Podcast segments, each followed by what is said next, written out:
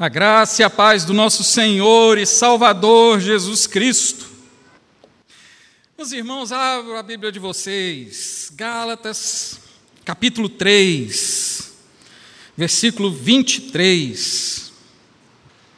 Diz assim a palavra do Senhor: Mas antes que viesse a fé, estávamos sobre a tutela da lei, e nela encerrados, para essa fé que do futuro haveria de revelar-se. De maneira que, se a lei de que fôssemos justificados, de maneira que a lei nos serviu de aio para nos conduzir a Cristo, a fim de que fôssemos justificados por fé. Mas tendo vindo a fé, já não permanecemos subordinados ao aio, pois todos vós sois filhos de Deus mediante a fé em Cristo Jesus.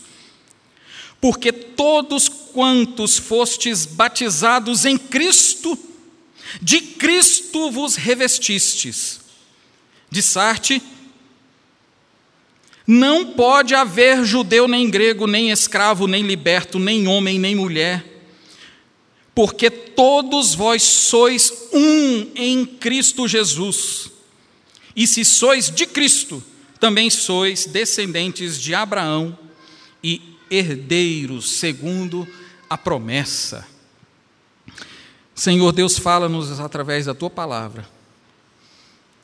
Senhor Deus, que não seja aquilo que eu planejei falar, mas aquilo que somente o Senhor quer comunicar ao teu povo aqui presente. Fala conosco, prepara o nosso coração, a nossa mente, para que possamos acolher a tua voz e que a tua palavra seja transformadora na nossa vida. Em nome de Jesus. Amém. Amém. Meus irmãos, esses dias eu acompanhando assim algumas coisas, algumas notícias, uma coisa que ficou muito em evidência e a gente viu muitos comentários de pessoas da igreja isso me chamou a atenção e eu vim aqui estudar Gálatas. Né? Aí eu falei, rapaz, vou ler Gálatas. Eu preciso ler Gálatas, Efésios, eu preciso ler Romanos, para poder pensar mais a, respeito desse assunto, que é sobre a guerra que está acontecendo no Oriente Médio. E, e, isso, a cristandade toda, vira um alvoroço, né? E, e gente assim, torcendo, né? Para Israel esmagar o seu inimigo. E versículos sendo colocados e publicados, e aquilo me preocupou. Assim, eu fiquei, gente, peraí, o que está acontecendo aqui? Eu falei, rapaz, eu vou, eu vou ler de novo aqui, vou ler vou ler para a Bíblia, alguma coisa errada não está certa aqui nessa história.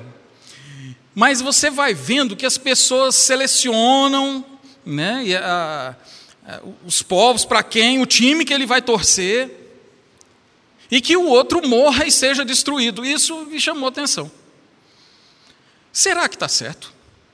Será que é isso mesmo? Devemos orar pela paz de Israel. Beleza, tem que orar mesmo. Mas você tem que orar pela paz da Palestina.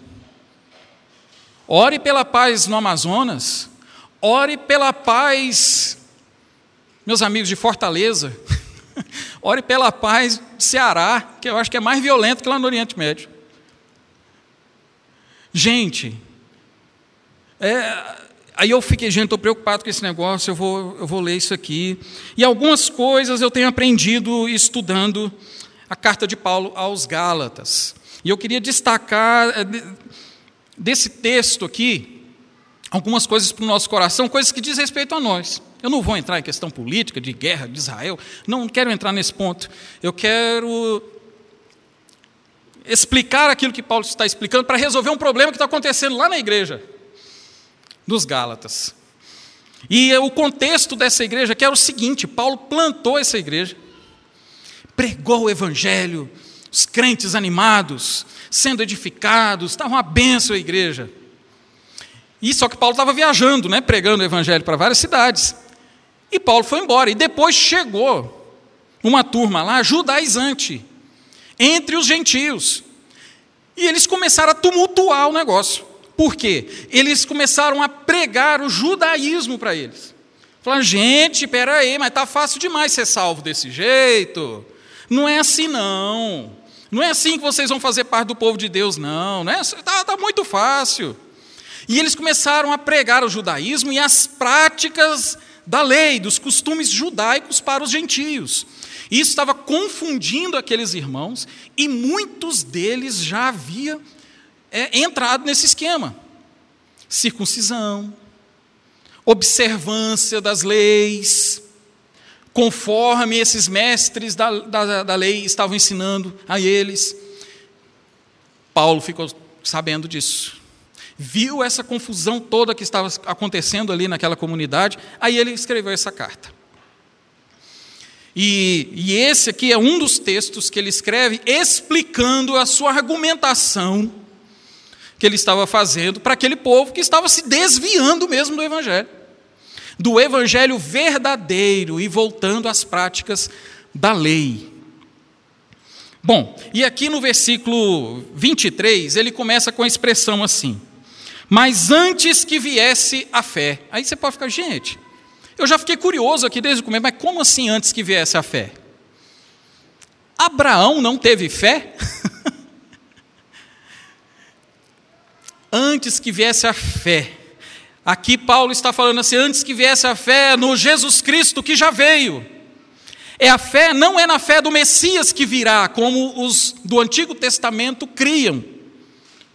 Eles criam na promessa de Deus, da vinda de um Messias que ia salvar o seu povo. Mas aqui não, aqui já está falando antes que viesse a fé, mas é a fé em Jesus Cristo, aquele que já se encarnou e esteve entre nós, que morreu e ressuscitou para salvar o seu povo. Por isso que ele fala antes que viesse a fé, porque a fé, nós vemos a fé em todo, em toda a escritura sagrada. Né? A fé não é uma coisa do Novo Testamento. Né? A fé existe na Bíblia toda. E antes que viesse a fé, estávamos sobre a tutela da lei e nela encerrados. Nós estávamos sob a tutela da lei, a, a lei, nós estávamos encerrados, presos nela. E a lei, ela não é de toda ruim, como alguns pregam. A gente, a gente chama de antinomistas, que são aquelas pessoas anti-lei. E tem muitos cristãos que pregam, a, falam sobre a lei de Deus como se fosse algo terrível. Mas não, a lei de Deus é a manifestação da graça de Deus também. Sim, a lei condena, a lei mostra o pecado do povo, a lei mostra por que, que nós merecemos morrer. Sim, mas a lei é a manifestação da graça de Deus. Deus se revela a um povo e ele se mostra. E ele através da lei, ele mostra quem ele é. Ele é o único Deus. Não podemos adorar nenhuma outra coisa. Existe somente um Deus. A lei mostra um Deus que é santo, totalmente santo. E a lei mostra que nós devemos adorar a esse Deus, esse único Deus que é santo, mas que também nós devemos ser santos como Ele é santo.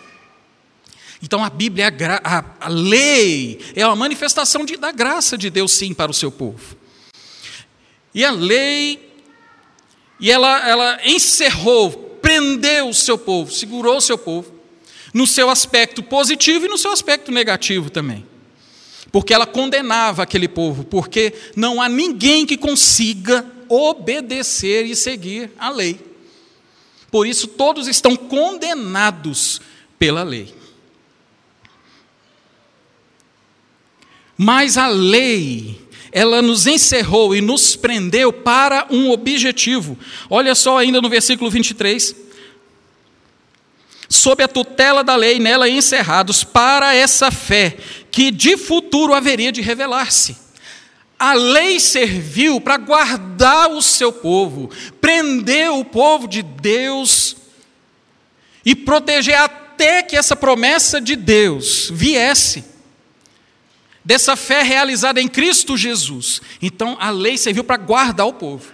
O povo continuava pecador, continuava desobedecendo, mas a lei ainda colocava limites né, na maldade do povo. Versículo 24 diz assim: De maneira que a lei nos serviu de aio. Interessante essa palavra aio. Aio, no grego é pedagogos, que é aquela pessoa, é um escravo de confiança da família. Ele era responsável de cuidar daquela criança, nesse período de aprendizagem.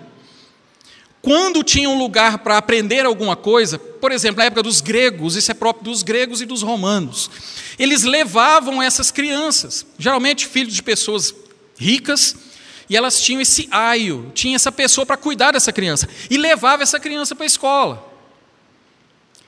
E ela conduzia essa criança, protegia. Essas crianças não podiam sair na rua se não tivesse um aio. Alguém responsável por elas para poder proteger e guardar aquela, aquela criança. De maneira que a lei nos serviu de aio. Então ela foi útil.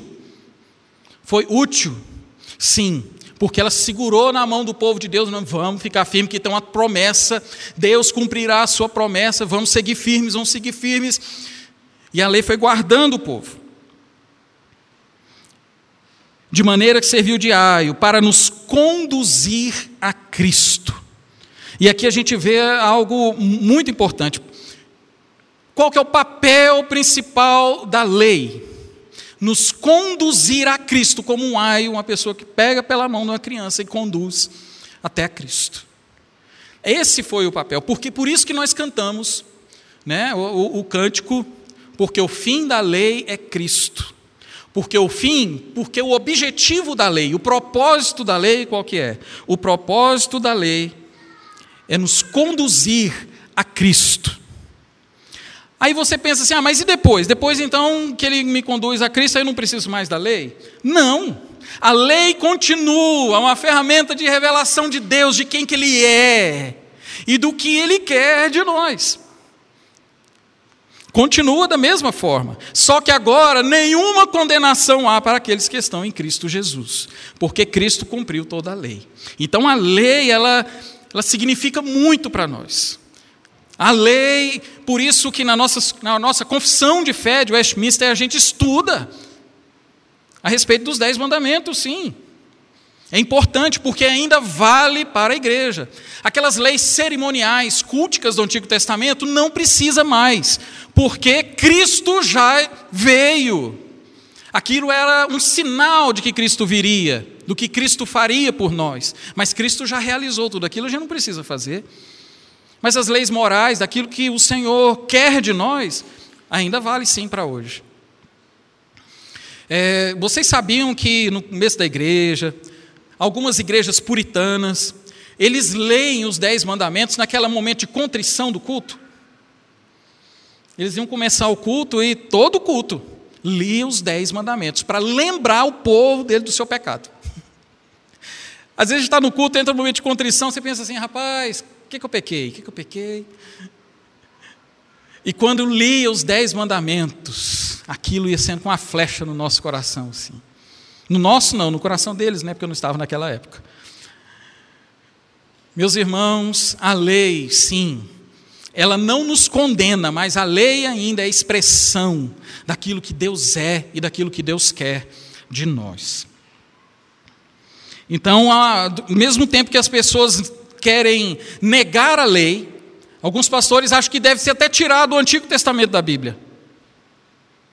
É um movimento que a gente chama também de hipergraça. Nós fomos revestidos de uma graça tão imensa que a gente não precisa mais dar moral para lei nenhuma. E a gente pode fazer qualquer coisa. Porque a graça de Deus veio, nos inundou e agora a gente não precisa mais cumprir nada da lei de Deus.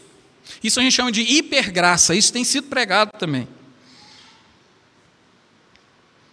Mas a lei de Deus continua, e ela continua revelando quem Deus é, que é um Deus santo, e quem nós devemos ser, santos como Ele é. Antes da fé, a lei cumpriu o seu papel, então, diário.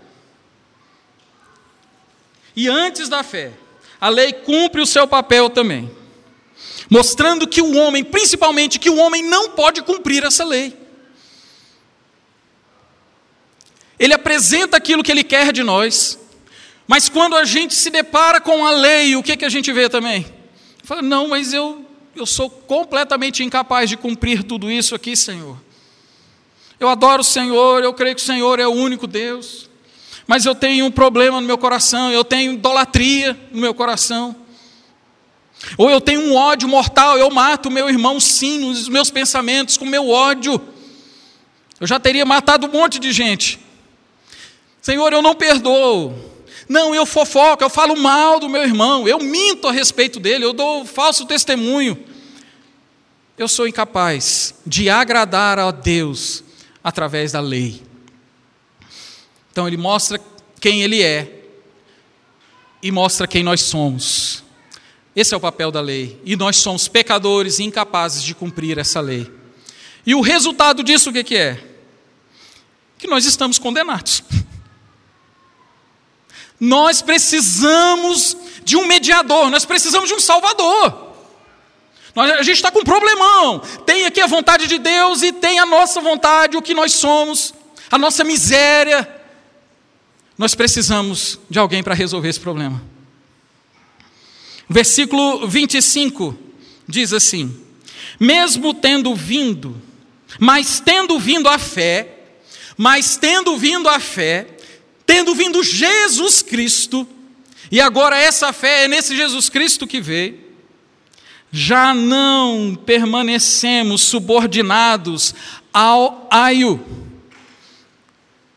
Imagine esse aio levando uma criança. E a Bíblia está falando aqui que o aio está nos conduzindo a quem? Conduzindo o povo dele a quem? A Jesus. E agora esse aio na presença de Jesus entregando a sua igreja, falando assim: está aqui, esse é o meu papel, foi conduzir até o Senhor. O Senhor Jesus é aquele com quem nós encontramos, é aquele redentor, é o Salvador. E aí não precisamos mais do aio, porque nós encontramos com o nosso Salvador. Então é isso tudo aqui que Paulo está fazendo, toda uma argumentação para aquela igreja. Ele está ele tá construindo toda uma ideia, porque ele queria chegar num ponto muito importante. Olha só o que ele mais diz aqui.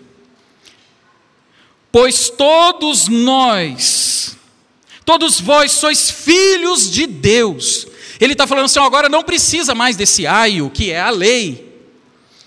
Porque todos vós sois filhos de Deus. Espera aí, todos vós quem? os judeus e os gentios. Todos vós agora sois filhos de Deus. A função do aio era cuidar do filho, não era até chegar no pai. e até depois entregar para a casa do pai de novo. Pois é, foi isso que a lei fez, nos conduziu a Cristo, e agora em Cristo nós somos filhos de Deus, mediante a fé em Jesus Cristo. Versículo 27 porque todos quantos fostes batizados em Cristo, de Cristo vos revestistes. Então aqui já é um segundo passo aqui que Paulo está dando para ensinar aquela igreja. Primeiro ele fala assim, ó, a lei, ela tinha um objetivo que era nos conduzir a Cristo. E agora que nós estamos em Cristo, era uma igreja cristã que Paulo tinha fundado ali. O que, que é que nós devemos fazer? Sabe o que, que Paulo está, usa muito a expressão em Cristo? Ele está explicando o seguinte: nós fomos inseridos, batizados, nós fomos mergulhados em Cristo. Todos nós agora estamos revestidos de Cristo. O judeu, o gentio, o grego, todos nós estamos. Aqui ele está falando da união com Cristo.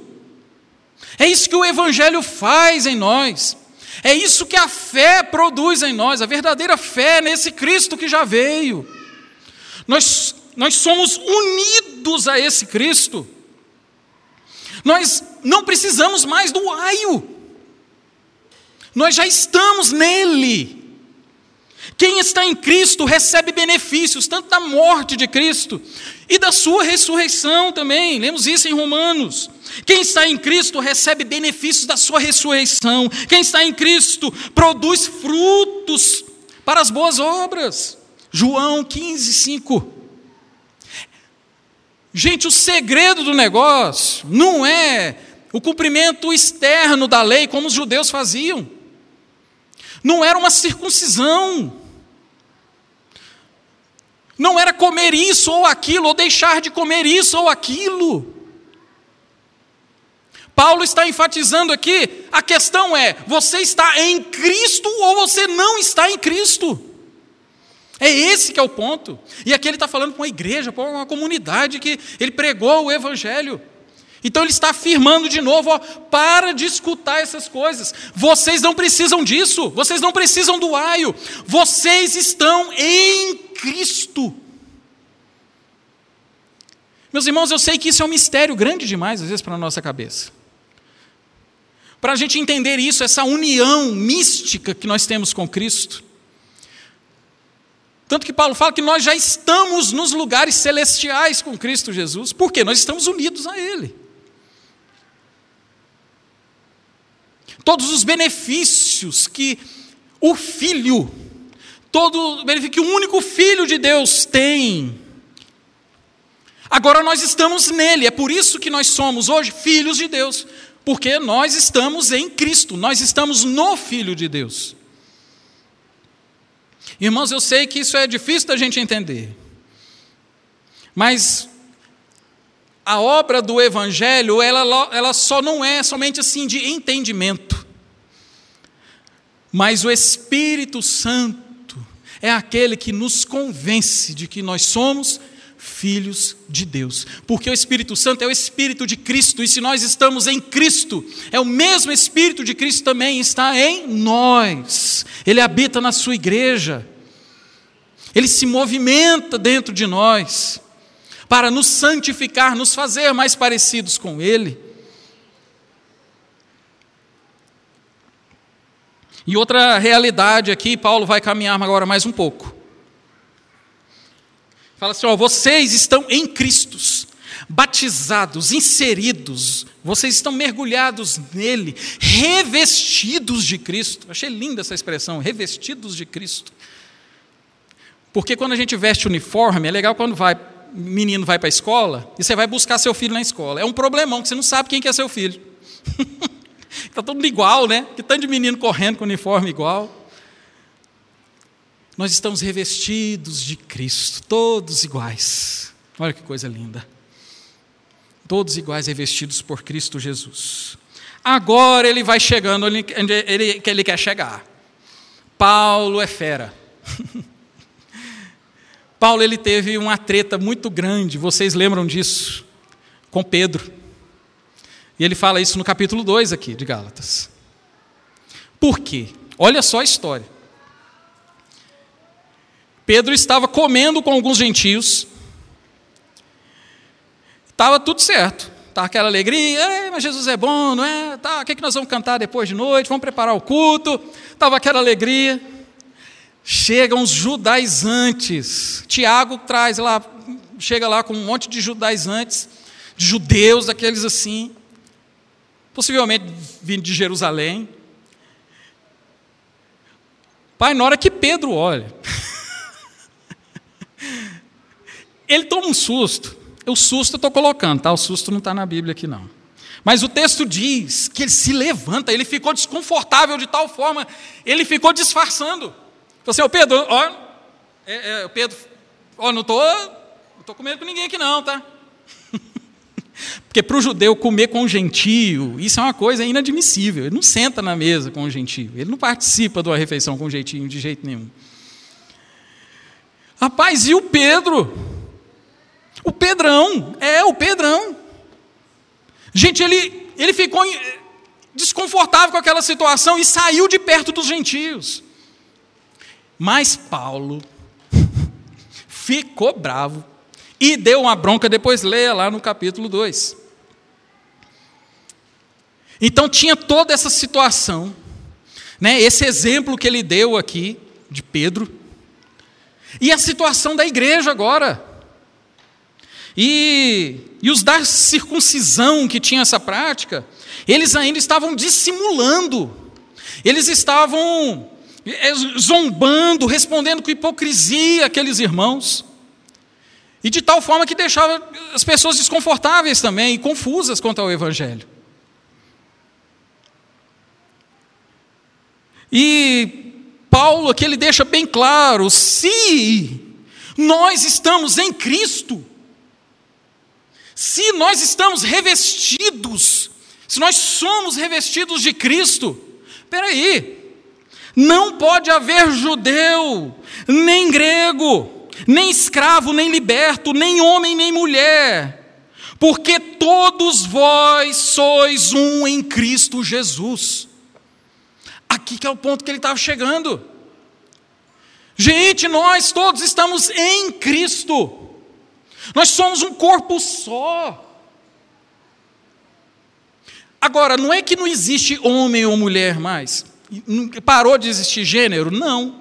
Parou de existir escravo e livre, rico e pobre, judeu e gentio? Não, não é, não é isso.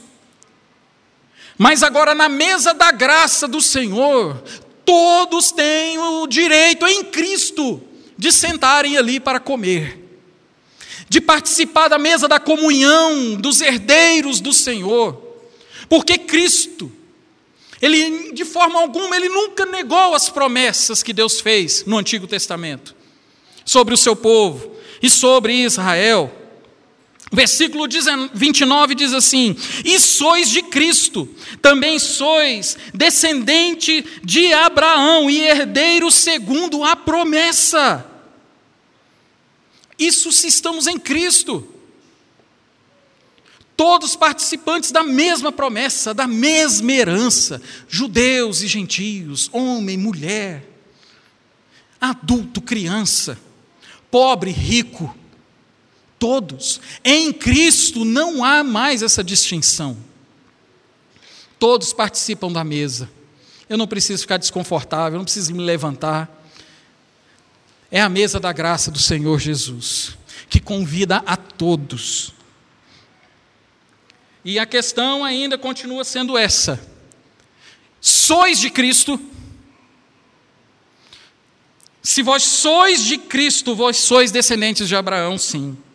Se sois de Cristo, vós sereis herdeiros da promessa do Senhor. Essa é que é a verdade que Paulo explica aqui à igreja de Gálatas. Rapaz, mas você começou falando lá de Israel, de. Mas o que, que isso tem a ver? Meus irmãos, é porque é esse olhar aqui que a gente tem que aprender. É olhar para essas situações e perceber que Jesus Cristo tem os seus que Ele quer salvar em toda a face da terra, em todos os povos, em todas as nações. Se não fosse assim, Ele não teria o Senhor Jesus ordenado a nós que pregássemos em todos os lugares na face da terra, para todos os povos, para que todos pudessem ouvir a mensagem do Evangelho. Lá não está falando assim, prega o evangelho para todo mundo, menos na Palestina. Ah, não é assim não, meu. Jesus tem os seus lá. Jesus ama os seus que estão lá também. E é, por, e é isso que saltou dentro de mim. Por que, gente? Israel somos nós hoje. Israel são aqueles que pela fé estão em Cristo Jesus. Se você está em Cristo Jesus, você é Israel de Deus. E todas as promessas que ele fez para Abraão, ele realiza hoje na sua igreja e através da sua igreja, espalhada em toda a face da terra. Sabe por que isso é importante? Algumas observações práticas assim. Eu estava assistindo um casal missionário na África, que trabalha com crianças na África. Tem um certo problema por causa das danças. Para nós são danças muito erotizadas, mas para eles não. Para a cultura deles não. Eles louvam o Senhor, cantam cânticos, mas o jeito que eles dançam eu não posso nem reproduzir aqui. Nem deveria, né, também, né? e nem dou conta. Meus irmãos, mas eu vejo esse vídeo, eu vejo a graça de Deus invadindo aquele lugar. Pura terra, e aqueles meninos sujos. Eles não têm instrumentos, não têm microfone, mas eles pegam pedaço de pau, pegam um galho de uma árvore ali, faz uma bateria, alguma coisa, eles louvam a Deus, porque a graça de Deus chegou àquele lugar.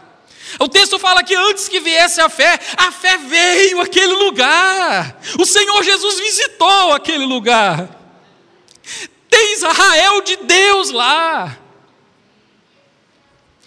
E às vezes a gente fica com picuinhas, vê alguns vídeos na internet, vê de outras igrejas, fala, ah, mas que absurdo aquela igreja fazendo um negócio desse. Meus irmãos, vai com calma, porque tem Israel de Deus também naquele lugar. A gente tem que ponderar as nossas palavras. A gente não pesa para condenar os irmãos. A gente faz como aqueles irmãos que a gente tem uma linguagem até dissimulada a respeito das outras igrejas, de outros costumes, de outros lugares. A gente faz a mesma coisa aqui. E a mensagem que Paulo deixa para esses irmãos, irmãos, é a mesma para nós. Irmãos, onde que está o Israel de Deus? O Israel de Deus é a igreja dele. É a igreja do Senhor Jesus que ele comprou com seu próprio sangue. E é um erro imenso fazer como esses irmãos fizeram, irmãos. Porque Paulo, mesmo aqui, Paulo, ele volta aqui no, no capítulo 2, ele vai falar aqui no versículo 21, não anulo a graça de Deus. Irmãos, quando nós agimos dessa forma, quando nós valorizamos a, o mérito, não, eu mereço ser povo de Deus, eu mereço ser Israel de Deus, mas você não. Isso é mérito. E o povo aqui estava voltando para isso, porque eles não admitem a graça. Eles agem como aquele irmão mais velho da parábola do filho pródigo. E aquele filho que o, que o pai recebeu com tanto amor, com tanta honra, com tanta alegria, porque aquele filho estava morto e ele reviveu. Mas o irmão mais velho não entendeu. Mas eu cumpri a lei, eu vivi com o Senhor o tempo todo aqui, nunca larguei o pé daqui do Senhor, e o Senhor nunca fez uma festa dessa para mim. Esse é quem está ainda no espírito da lei, do mérito. Mas nós não precisamos mais do mérito, porque o mérito nos condena. ele pode até nos enganar por um tempo, mas ele nos condena. Mas a graça de Deus e a fé no Senhor Jesus Cristo nos salva. Louvado seja a fé que veio, o Senhor Jesus que veio e nos encontrou, estando nós mortos nos nossos delitos e pecados ele veio e nos deu vida. E que a nossa vida frutifique para a glória dele. Que você mude o seu olhar, que Deus derrame graça na sua vida para você olhar com graça as outras pessoas que te cercam, as pessoas que estão com você, as outras igrejas, veja as notícias, o que está acontecendo, olhe com graça. Lembre que o Israel de Deus está espalhado em todo lugar, não sabemos aonde. Somente no dia da vitória em que o Senhor virá e recolher a sua igreja que nós veremos o Israel de Deus ali passado na peneira. Mas esse dia chegará. E todos nós juntos cantaremos no final. Como é que é aquele canto que a gente bateu palma aqui em alegria? Hã? Ele é o Senhor, Ele é o Senhor, ressurreto dentre os mortos, Ele é o Senhor. Toda língua se dobrará, toda língua confessará que Jesus Cristo é o Senhor. Meus irmãos, um dia estarão todos nós juntos cantando isso para o nosso Senhor Jesus. Tu és o Senhor, o Rei do universo, o Cordeiro de Deus, que morreu e ressuscitou dos mortos para nos salvar, para nos lavar dos nossos pecados. Todos os povos estarão ali representados, gente, toda a face da terra. Muitas denominações estarão lá cantando ao Senhor. Ele é o Senhor. Ele é o Senhor. Meus irmãos, será maravilhoso demais esse dia. Ele é o Senhor. Meus irmãos, então, se você está em Cristo, você é Israel de Deus. E não vamos julgar por mérito os nossos irmãos, mas vamos respeitá-los, vamos respeitar as diferenças, mas lembrando que todos nós estamos em Cristo. E o Israel de Deus são todos aqueles que estão em Cristo Jesus. Vamos orar? Senhor Deus, nós te agradecemos por tua palavra. Obrigado, ó Deus, porque a, a tua palavra tem corrigido muitas coisas erradas que eu tenho pensado. Senhor Deus, e é tão bom, porque isso é graça do Senhor para me corrigir. E da mesma forma eu oro pelos meus irmãos aqui. Se há alguém aqui, num estado de julgamento imenso, que está afastado de algum irmão, de algum parente, porque julgou mal, por meritocracia. Senhor Deus, que haja perdão, que haja restauração, coisa que só o Evangelho verdadeiro pode, pode fazer no nosso coração. De sabermos que todos nós, mesmo aqueles que são diferentes de nós, judeus, gentios, escravos, livres, homens, mulheres, todos aqueles que estão em Cristo, inseridos em Cristo, revestidos por Cristo, todos estes são o Israel de Deus. Deus, e nós somos tão felizes e tão gratos de saber que o Senhor fez isso na nossa vida. Estávamos afastados de Deus, mas o Senhor veio e nos adotou, e através de Cristo hoje, e através do testemunho do Teu Espírito no nosso coração, nós podemos afirmar que nós somos filhos de Deus, herdeiros da promessa do Senhor. Em nome de Jesus, ó Deus, faz isso aqui na tua casa.